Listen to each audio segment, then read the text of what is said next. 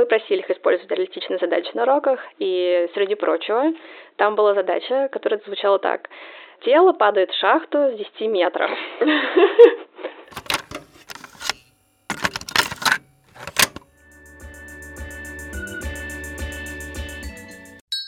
Нейро-чай. Всем привет! Это подкаст о том, как устроен мозг человека и компьютера, зачем это знать и что с этим делать. Меня зовут Виктория Земляк. И я, Владимир Михеев. Сейчас вечер, Москва, студия звукозаписи «Либо-либо». Сегодня у нас в гостях Галина Ларина. Привет. Привет. Галина работает в Институте образования Высшей школы экономики. Она исследует, как проявляются и развиваются математические способности у детей, а также преподает дифференциальную психологию. Все верно? Угу. Мы поговорим с Галиной о том, что такое чувство числа, как изучать математические способности и почему в России неэффективно преподают математику. А еще обсудим, почему люди такие разные, как их нужно классифицировать и нужно ли это делать? Разберемся, почему ученые так любят большую пятерку, а психотипы Юнга не работают. Давайте начнем с дифференциальной психологии. Люди вообще любят все классифицировать, и других людей в том числе. Интроверты, холерики, Дон Кихоты, классификация на разных основаниях вообще существует очень много, но лично мне не очень понятно, они работают или нет. Вернее, понятно, что не особо работают, но хочется точнее знать, почему. Давайте начнем вообще с того, зачем дифференциальная психология есть. Да, точно. И зачем она исследует людей, и какие у нас основные области исследования есть в этой дисциплине. Мы классифицируем людей не просто так, а чтобы предсказать их поведение, чтобы быть уверенным в том результате, который мы ожидаем от этих людей, чтобы, в принципе, ожидать что-то от людей. Э, не знаю, дать ему деньги в долг или не дать ему деньги в долг. Взять на работу, например. Взять на работу человека или нет. А даст ли тебе списать этот человек или не даст тебе этот человек списать. Эти вопросы давно волнуют людей, и вопрос о том, как а, мы можем разделить людей, предсказать их поведение. Исследовал там, например, Гиппократ в своей известной и в предложенной своей известной эм, классификации людей, где он говорит, что есть четыре типа людей: холерики, меланхолики, там и так далее. Но с тех пор многое поменялось. Да, в середине 20 века все круто поменялось, и вот от типологий мы перешли к теории черт. Мы угу. начали описывать людей не по способу отнесения к какому-то определенному типу, к одному из четырех типов, да, например, холерикам или меланхоликам, а мы пытаемся теперь разложить э, всех людей по какому-то одному вектору, по континуальному вектору, а не угу. дискретному вектору. То есть мы не разделяем людей по полочкам, а говорим, что они части какого-то спектра находятся на какого-то континуума, прямой, да. да. И у нас в, в нашем распоряжении несколько таких континуумов, не один и не два, а там несколько десятков.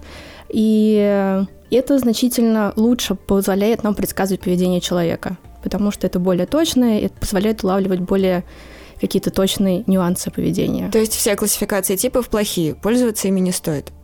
Они очень сильно упрощают жизнь, угу. они очень сильно упрощают действительность, но они не настолько валидны и надежны, то есть, ну, как бы, они не так хорошо связаны с результатами жизненными какими-нибудь. И, наверное, они не имеют под собой четких научных оснований?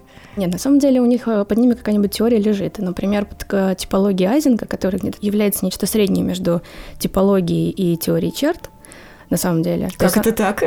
На самом деле, то есть он, конечно, выделял там три фактора – экстраверсия, интроверсия, э, нейротизм и психотизм, да, но у него на самом деле люди располагались на континууме. У него не было такого, чтобы человек был либо экстравертом, либо интровертом. Mm-hmm. И у него было некоторое теоретическое подоплека вот его модели, его типологии, там некоторые биологические основания. Если мы движемся уже в сторону теории черт, которая является преобладающей моделью описания личности человека в, э, в 20 угу. веке, под ними уже нет некоторой теоретической подоплеки. Они являются эмпирическим результатом факторного анализа.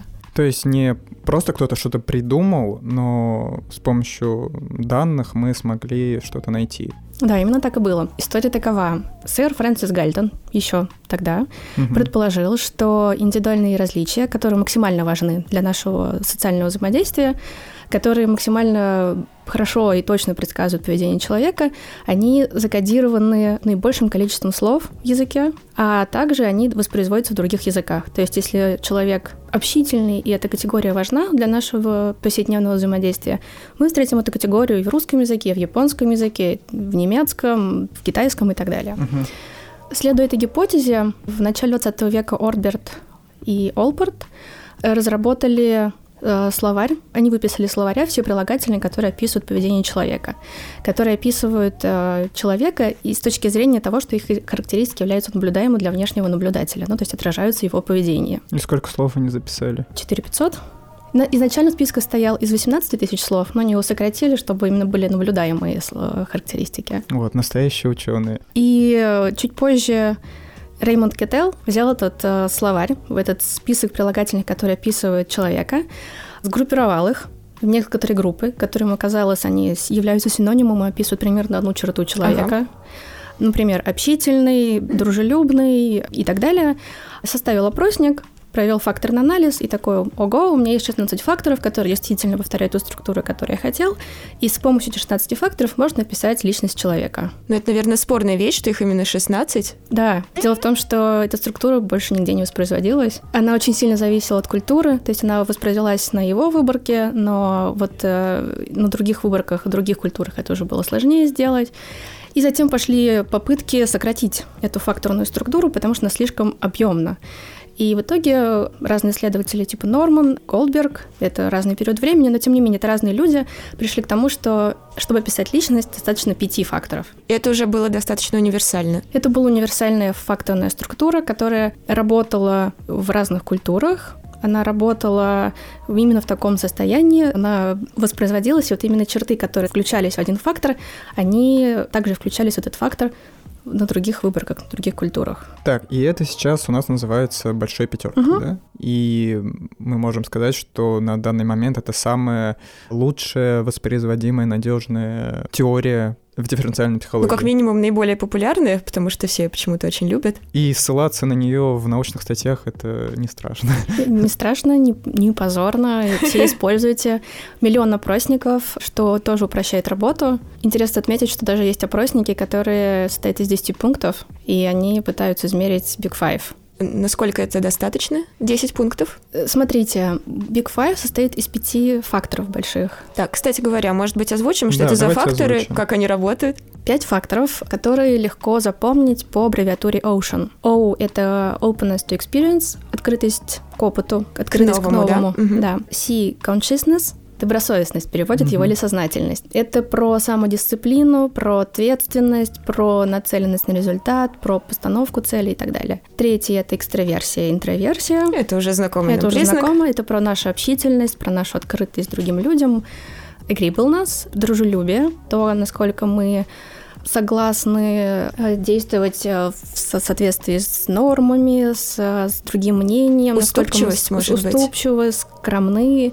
И Пятое — это э, нейротизм, либо эмоциональная стабильность. Либо нестабильность. Либо, ну, нейротизм. Да, точно. Да, каждый из этих факторов больших, он состоит из э, некоторого количества черт. Их может быть 5, 6, 7, в зависимости на самом деле от э, исследователя, зависит от той модели, которая используется. Например, в, в русской адаптации опросника NeoPR на каждый фактор приходится 6 э, субфакторов. Это много. Ну да, то есть получается у нас 6 на 5, 30 э, конструктов, которые мы хотим угу. измерить. Можно ли измерить 30 конструктов с помощью 10-пунктного опроса? Звучит не слишком реалистично. Вообще нет. А что значит вот эти вот подчерты? Это вариации или не знаю, признаки, по которым определяются? Это отдельные черты, которые являются... Могут варьироваться у людей тоже, Которые да? не варьируются у людей. Они объясняют общую, общие поведенческие реакции. Например, у нас есть такой фактор, как э, экстраверсия, интроверсия, и там есть такие черты, как сердечность, общительность, настойчивость. И настойчивость является каким-то поведенческим набором поведенческих реакций, в разных ситуациях. Угу. То есть настойчивость не знаю, в работе, настойчивость в, в общении, настойчивость э, в каких-то взаимодействиях. То есть, опять же, два человека могут быть экстравертами, но у одного настойчивость высокая, у другого низкая. Да. А, или, например, у них есть такая черта, как э, организованность в факторе добросовестности, да, то есть он может быть, с одной стороны, высоким поэтому по этой черте, но низкий по черте э, самодисциплины. Uh-huh, uh-huh. А как э, вычисляется общее значение фактора? Это как среднее значение под черт или нет? В каждом опроснике есть вопросы, которые направлены на измерение, несколько вопросов, которые направлены на измерение каждой черты, на черты организованности, самодисциплины и так далее. Потом мы складываем А, угу. Эти баллы по каждому вопросу, по каждой черте, и в итоге у нас получается сумма баллов. Ну, по- понятно, мы их суммируем. Да, да. Нейрочай. Однако, хотя это и наиболее популярная теория и методология, у нее, наверное, есть какие-то свои минусы, да? Конечно. Какие, например? Основной минус, я уже назвала, это нет теоретического обоснования модели. Я бы сказал, что это даже плюс. С одной стороны, это плюс, с другой стороны, мы не понимаем, почему так происходит, почему люди различаются по этим Да, факторам. наверное, нет какой-нибудь биологической базы под этим всем. Хотелось бы какие-то корреляты найти да, в мозге. чтобы вот пришел какой-нибудь человек с ЭЭГ и сказал, а вот это вот потому-то. На Они самом деле, я уверена, что да, кто-то уже пытается прийти, мы просто не следили за исследованиями. Такие люди, конечно, ходят, они, конечно же, пытаются понять, что там в мозге проявляется при разных а, чертах, но вот в целом какого-то обоснования, что эта часть мозга отвечает за это, часть за это, это, но нет такой Пока теории. нет. Пока не было нет. ничего прорывного, я поняла. И это основной пункт критики, но это как бы не мешает тому, что мы использовали эту модель, потому что мы используем эту модель, потому что она действительно одинаково предсказывает поведение человека в, в, учеб- в учебных ситуациях, в рабочих ситуациях там, и так далее. Вот, А вот как мы можно- проверяем, да, да, как она это предсказывает. Предсказание. Были проведены разные лонгитюдные исследования, даже не одно, много, конечно же, про то, как э, изначально личностные характеристики человека связаны с их э, жизненными успехами, например, Мгм. с оценками в школе. А, был И, то, то есть какие-то черты положительно коррелируют с хорошими Да. оценками, А да? какие-то отрицательно. Да, какие вот, например, интересно? э, добросовестность, э, конечно же, положительно коррелирует с оценками, потому что человек, который э, более, доброс- с более высокими баллами по добросовестности, он более дисциплинирован, более Это четко логично. организован, у него более четко организован его досуг и подготовка к чему-нибудь. И поэтому у него получаются более высокие баллы, потом более высокая зарплата, потом более высокие какие-нибудь еще другие достижения и так далее. Но также, по-моему, отрицательно связан нейротизм. Вот который- это уже не так очевидно. Тут довольно сложная ситуация с нейротизмом, потому что, с одной стороны, эмоциональная стабильность говорит о том, что человек э, более устойчив в каких-то стрессовых ситуациях, правильно? А, но, Например, экзамен. ну, например, экзамен, да. Однако бывает обратная ситуация. Если у него повышенная тревожность, то он, некоторые люди ведут себя таким образом, что они больше времени посвящают экзамену, М, Больше времени- стараются. больше стараются, больше тратят усилий на это все. И, в общем, на эту тему пока нет какого-то такого четкого ответа, что это хорошо или плохо. Вот. И при этом это на самом деле более такая биологически укорененный, укорененный фактор по сравнению с другими Мгм. остальными. Конечно, что, что Мгм. оно зависит от нервной системы. Эм, Учеба учеба. и положительные корреляты, да. да, по-моему, доброс- э, добросовестность и, по-моему, дружелюбие. Ага. А кроме большой пятерки есть какие-то другие типологии черт, может быть, менее популярные? Ну, 16-факторная теория Китайла, она все еще Мгм. используется. Я вообще не встречала ее на самом деле в литературе, э, в статьях, которые я читала, ни разу. Интересно, почему? Ну, наверное, это какой-то уже мамонт, который положили в музей и недавно не используют. Да, но в кадровых агентствах России его используют. Китала, да? Да, это тоже большой опросник. Мгм. И не, не знаю, почему они не перейдут на большую пятерку, но я прям встречала много случаев, как используют именно 16-факторную. А вот опять же про HR, эм, то есть большую пятерку тоже используют, и какие выводы по ней могут сделаны? Не могу ответить на этот Ну, это, вопрос. наверное, зависит от должности, смотря какие качества Мгм. требуются от человека. Мне кажется, это прошел этот этап на самом деле, когда это мое субъективное мнение. Мгм. Я, мне кажется, прошел этап, когда использовали тесты интеллекта и большой пятерки. Никто не использует же на исслед- на интер- в интервью их. Конечно, используют. Я слышала, что соционику используют на интервью, и я вам больше скажу. Окей, мои Наверное, друзья- не то, что кто-то хотел слышать. Ну, то есть мой опыт э, знакомых, которые там устраиваются в большие IT-компании, конечно, их, к счастью, не спрашивают об этом. Блин, ну... Но есть не только большие компании. Ну да, есть чуть да. менее большие компании. И Ну, совсем небольшие. Тогда есть надежда. маленькие. Да, именно так. Ну, тогда, наверное, есть надежда. Типа, если классные компании, хорошие компании перестают это использовать. Еще одна модель, которая есть, это шестифакторная модель Это личности. что-то Кексака. новенькое. Кексака, да. Да. Там добавился еще один фактор — честность, э, откровенность, по-моему. Хочется, Да. конечно, его как-то с добросовестностью связать. Да, но он не, не- он не про добросовестность на самом деле. Он про честное поведение, про связь. У него там есть связь с делинквентным поведением. В общем, это тот фактор, который не вписывался в большую пятерку изначально. Мгм. И, за, и за что и критиковали большую пятерку, что какие-то такие вот штуки, типа честность, открытость, какого-то честного поведения в экономических играх каких-нибудь. Мгм. В повседневной жизни он в большой пятерке этого нет. Ну да, то есть ты можешь быть вроде бы обязательным, дружелюбным человеком, но все равно поступать как-то Мгм. очень плохо а, в экономических играх. Еще один важный пункт критики большой пятерки. Ну, это не критика, скорее, это э, какие-то эмпирические сложности. Сложности с интерпретацией пятого фактора открытость к новому. Мгм. Openness.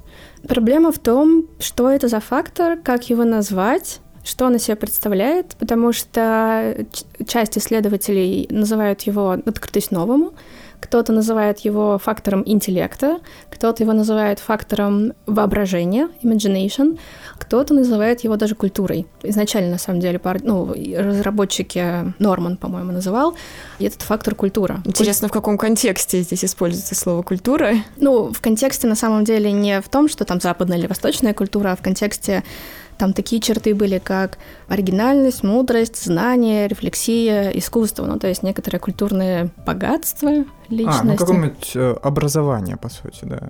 Мгм. Интеллигентность. Да, привычка к, образовыванию, к чтению книг каких-нибудь. Да, наверное, человек, у которого не было образования, будет все-таки сильно отличаться от человека с образованием. Ага. И какие бы внутренние черты у него не были, все равно э, без образования человек будет менее любопытен, как мне кажется, и открыт к новому. Может, мы сейчас не будем шеймить людей без образования? Ну ладно. Это как-то немного высокомерно прозвучало. А, а, ну, мы уже сейчас только что затронули тему интеллекта и врожденных способностях. Галин, мы знаем, что вы еще изучаете математические способности. Мгм. Можете рассказать, в чем заключается ваше исследование? Да, ну, может быть, начнем с того, как вообще можно математические способности изучать. Мгм. Миллионом способов. Это огромный конструкт, который различается в зависимости от возраста респондента. И, например, в, в, там, не знаю, в 6 лет у нас есть ранняя математическая грамотность. А, Мы не измеряем у детей, а, как они умеют решать интегралы или систему уравнений. Справедливо. Это невозможно, они даже цифр не знают. Поэтому мы просто смотрим на то, как они распознают числа, могут оценить количество, сколько там объектов, например, Мгм. есть. Они, насколько они понимают, что 5 это больше трех или не больше трех. Ну, в общем, какие-то такие аспекты. Чем больше, станов- чем взрослее становится человек, тем ну, мы оцениваем у него более такие серьезные вещи, связанные с формальным образованием. Именно как они решают систему интегралов, с одной стороны, а с другой стороны, как они ну, могут, например, э, решить задачу математическую, которая заложена в жизненный контекст. Например, это концепция измерения математической грамотности в исследовании ПИЗа. Что за исследование ПИЗа? ПИЗа — это международное исследование, которое оценивает э, грамотность у 15-летних школьников по трем областям. Математика, чтение и естествознание. И интересное отличие ПИЗа в том, что они измеряют, в принципе, как человек в 15 лет со своим вот накопленным багажом знаний может э, решать задачи повседневной жизни. Например, посчитать сумму покупки. Да, но это очень простой пример. Мгм. Это несложный контекст, тут нет каких-то сложных задач. Ну, в общем-то, мы просто знаем, что нужно три сложить там с двумя, условно. А ПИЗа это про что-то чуть более креативное? Это более сложные задачи. Например, задача с лотереями. Человек должен рассчитать вероятность того, что он выиграет какую-то сумму, учитывая там количество купленных билетов, количество собранных денег, количество затраченных денег, ну и так далее. В общем, как-то это более сложная задача, потому что, во-первых, она требует не одного действия, Ну, ну, это во-вторых, тервер. да, и тут сложность есть, потому что как бы наши школьники тервер, ну, не изучают вообще-то в школе. Да, у нас большие проблемы с изучением статистики. А, Это один способ измерить грамотность, как человек вот использует те знания в жизни, да? Другой способ измерить знания — это посмотреть на то, как он, э, как человек, может решить задачи, которые из учебника. И тут уже у нас не всегда есть жизненный контекст, потому что у нас в учебниках нет жизненного контекста, в восьмом классе особенно, в российских учебниках, да? И там Кстати говоря, почему? Вроде бы, что мешало его туда внести? большой вопрос, нет на него ответа. Это, в принципе, проблема системы образования в России? Ну, у нас так получается, что да, жизненный контекст, он пропадает э, с течением обучения в школе, он пропадает из учебников, он становится более формальным в смысле, что на самом деле там нет настоящей какой-то жизненной ситуации, какой-то подоплеки, это просто там слова, которые обозначают какие-то объекты. Могу ради примера рассказать, как э, мы спрашивали учителей какие-нибудь, э, использовать на уроках реалистичные задачи по математике в восьмом классе. И Это для исследования, да? да, да, мы В проводили московских школах, да? Это российская школа была. Это где-то было на юге, по-моему. Москва, не Россия. Не московская, а российская, да? Нет, на самом деле исследование российское было, но именно это было в, на юге. Мы просили их использовать реалистичные задачи на уроках, и среди прочего, там была задача, которая звучала так. Тело падает в шахту с 10 метров. Ну, типичный Ну, в случай некоторых на юге контекстах России. да, довольно реалистичная ситуация. Да, для такого обычного деревенского жителя, ну так. Хочешь надеяться, что не каждый школьник с ней столкнется. А, Мне кажется, ну, это типичная задача из учебника по алгебре. Не из жизни, но из учебника, к счастью. А вот э, если мы посмотрим на международный опыт, то у них э, задачи практика ориентированы, да, уже? И да, и нет. У них больше практикоориентированных задач, чем у нас в старших классах. Есть отдельные инициативы, которые говорят, давайте больше жизни в школу, а то это все как-то неправильно, мы зачем учимся тут. Есть отдельные программы реалистичной математики, которые начинались в Нидерландах, там, по-моему, так называется, Realistic Math Education. Отдельно есть программы в Сингапуре и так далее. Можно много чего вспомнить. Короче, этому уделяется внимание. В нашем случае это пока не очень этому уделяется внимание. Но на самом деле э, баллы учеников ПИЗа, насколько они высоки, теперь являются национальным приоритетом в России. Мгм. В общем-то, чем выше баллы, тем класснее.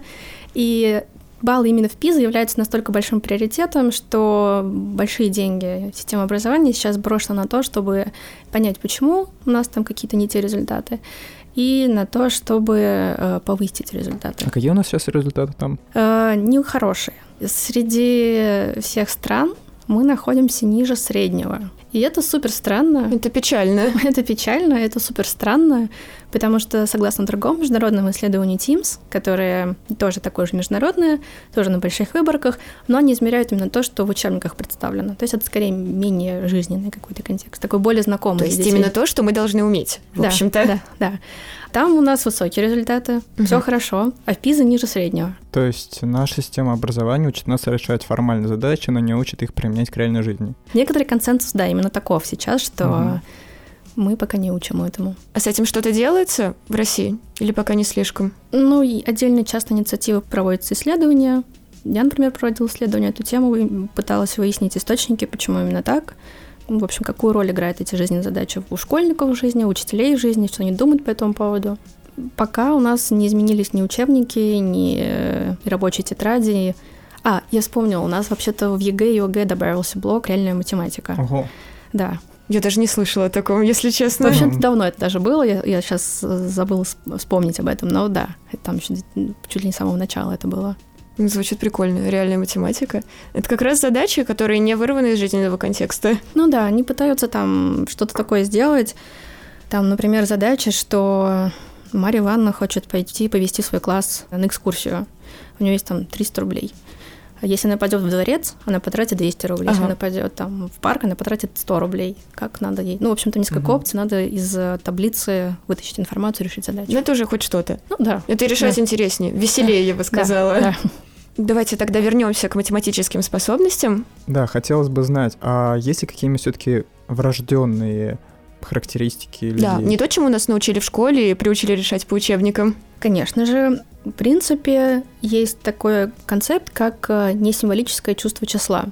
Наша способность э, оценивать э, множество объектов, некоторое множество объектов, да, мгновенно и довольно точно, но приблизительно, без подсчета. Э, Но так и называется approximate number system, потому что приблизительно все это делается. А на примере? На примере вы видите картинку, на которой нарисовано несколько десятков точек, и вы должны примерно сказать, сколько их там.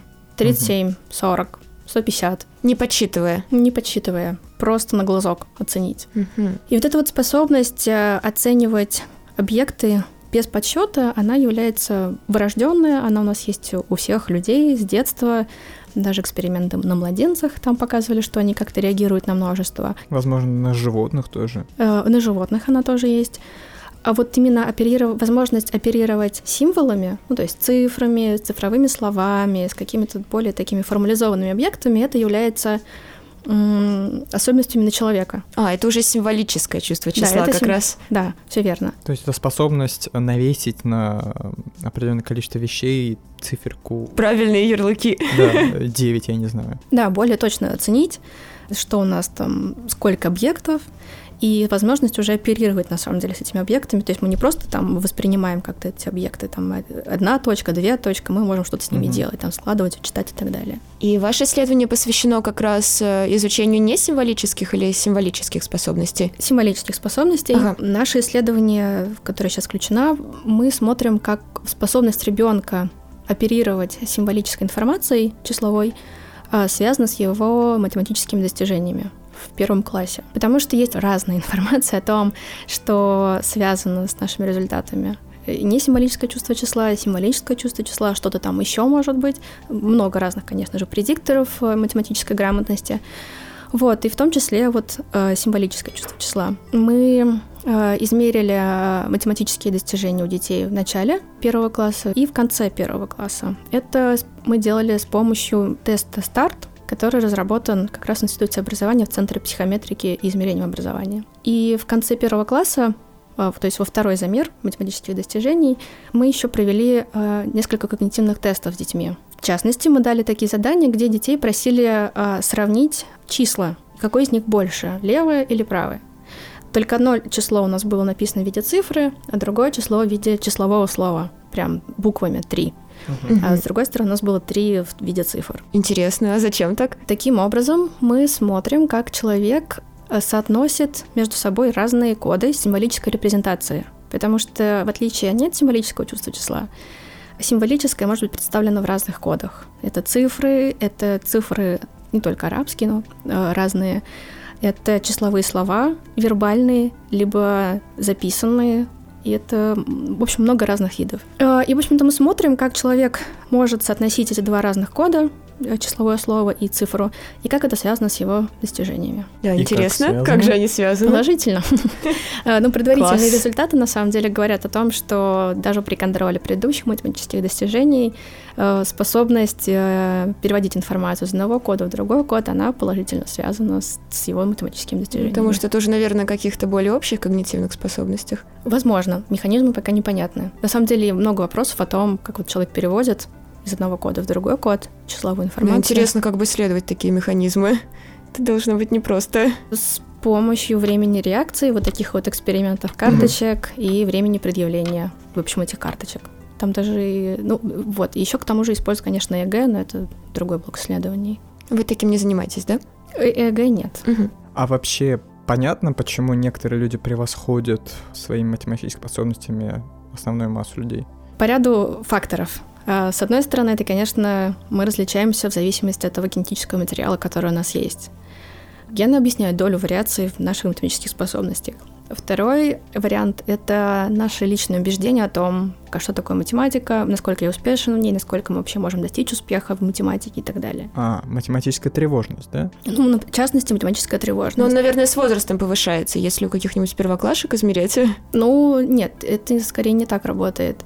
Она скорее, во-первых, имеет некоторую гендерную окраску, М, девочки, грубо говоря, они более тревожные, чем мальчики. именно в любопытно. математике, да. Ну или кому-нибудь могут сказать, что он гуманитарий, и Да. вот, теперь математика не твое, и человек, а, это ж не мое, ну...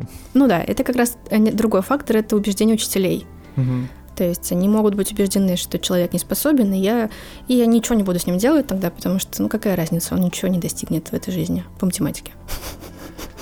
Ну и по жизни тоже, потому что математика там важный предиктор жизненных успехов. Да. Царица всех наук. Да, да, да, да, да. Нет, другой фактор это, конечно, разные когнитивные наши различия. То есть это рабочая память, это разные особенности восприятия, и- ну и, и всего такого на самом деле. Оно является некоторой составляющей математических способностей. Вот, и еще один фактор, который мы можем влиять, это практики преподавания.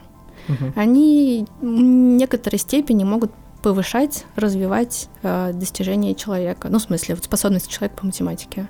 А тут есть какие-то особые методики или просто количество потраченного времени? Есть разные способы. С одной стороны, конечно, смотрят, сколько человек потратил на обучение. Ну, то есть, ну, э, грубо говоря, это сколько У нас есть люди, которые учатся в обычных классах, есть люди, которые учатся в физмат-классах. В физмат-классах они тратят в два с половиной раза, что ли, больше времени в неделю на математику. И это один из факторов, который смотрит, влияет или не влияет. Обычно, да, ну, но при этом тут другая штука, что в физмат-классы изначально попадают дети с более серьезной подготовкой, mm-hmm. с более серьезными способностями. Другой момент — это, с одной стороны, смотрят, как различается программа преподавания математики. То есть сначала мы должны рассказать концепцию числа, потом концепцию целого числа, потом концепцию дроби и так далее. Угу. А другой стороне, например, другая концепция преподавания математики. Там надо сразу начинать с дроби, там это все условно. Интересно, есть ли такая концепция, где действительно начинают с дробей?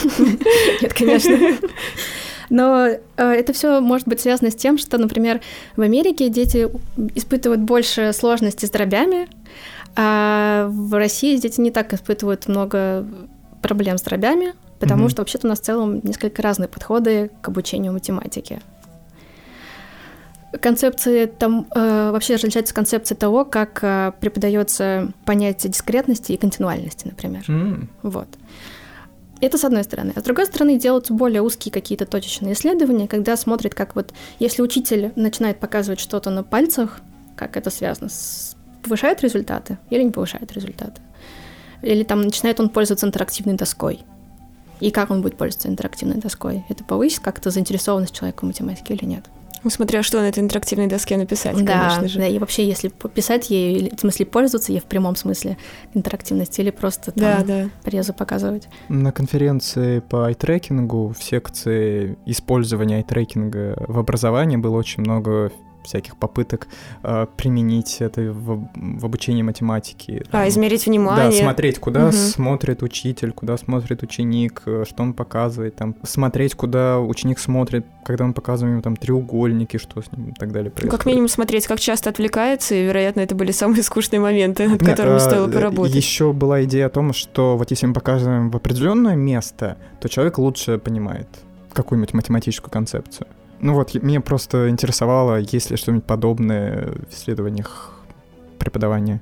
Обычно исследования в образовании на математике не используется ни айтрейкинг, ни... Ну, используется, конечно, но не в институте образования. А, сейчас я вспомнила, что вообще-то есть на психфаке лаборатории, которые занимаются именно вот этими угу. более неврологическими исследованиями. Угу. Вот. А мы на самом деле строим наши исследования на данных больших э, мониторингов, например, PISA TIMSS, которые помимо того, что измеряют э, знания уч- учеников, они проводят анкетирование учителей и, например, задают им вопросы о том, как часто вы а, работаете со всем классом, как часто вы разбиваете детей на группы, задаете им отдельные задания. Вот это очень полезно, как раз-таки о техниках преподавания. Да, и в итоге, например, в последнем моем исследовании мы как раз использовали такую базу данных, там было PISA Teams на одной выборке, уникальные данные для вообще всего мира, 3000 примерно детей, соответственно, примерно 200 преподавателей, которые мы оценили, и мы смотрели, как вот разные группы практик преподавания связаны с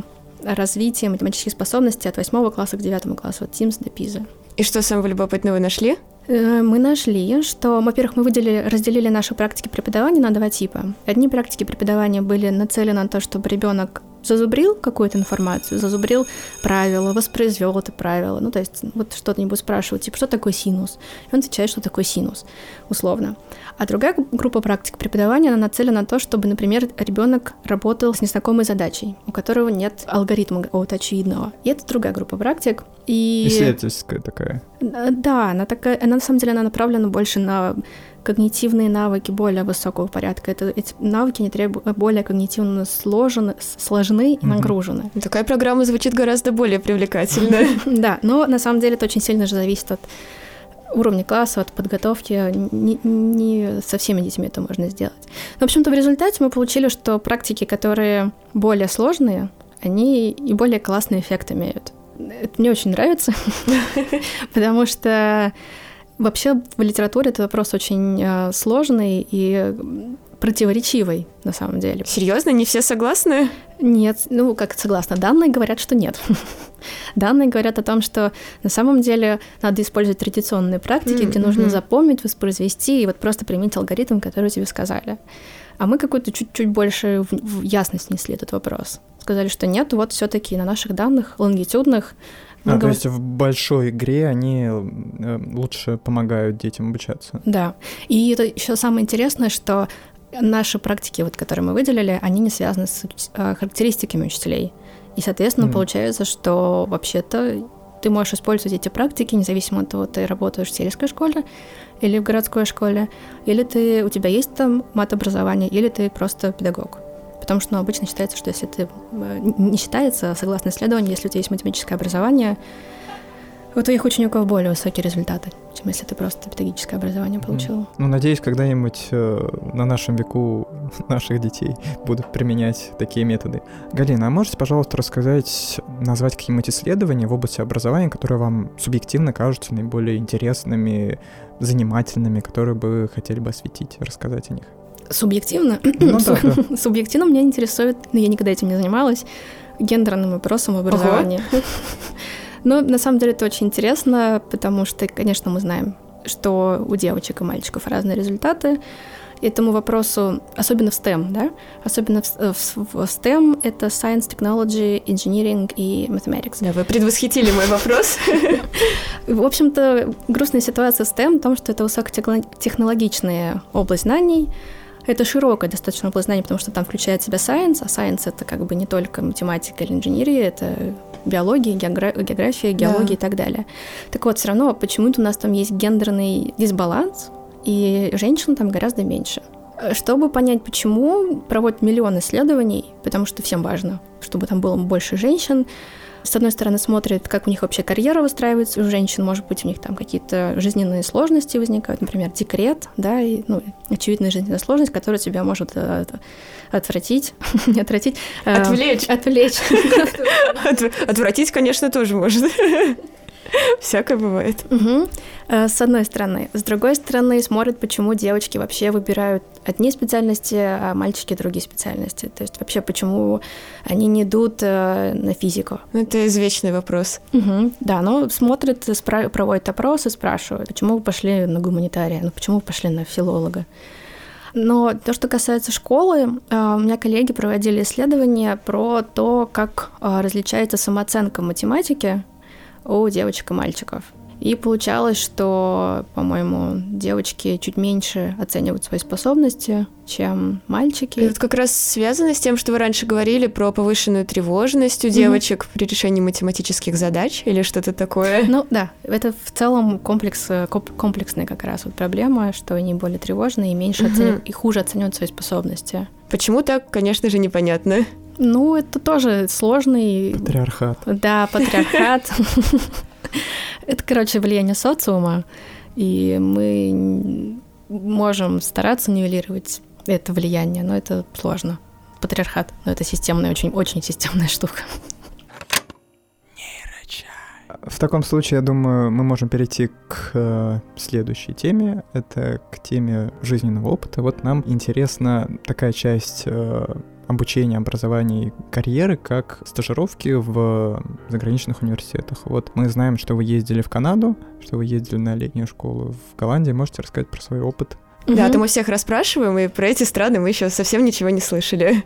Давайте начну с Канады. Там по аспирантской стажировке, которая касалась моего диссертационного исследования в Ванкувере. Я провела три месяца, и мы обсуждали с моей научной руководительницей в, в той стране что такое реалистичные задачи по математике, как, как раз эта тема. Да, ну, собственно, эта тема моей диссертации была. Они включены в куррикулумы разных стран по математического образа... в математическом образовании. Как можно сделать задачу более жизненной, как сделать ее менее жизненной. В общем, такая была стажировка именно по поводу диссертации. В Голландии было более, на самом деле, интересный э, опыт э, работы, потому что я туда внезапно поехала на летнюю школу по генетике, по близнецовому исследованию. Неожиданно. Э, неожиданно. А, это было частью повышения квалификации преподавателей на нашей магистрской программе. В дифференциальной психологии пару занятий я посвящаю э, генетике.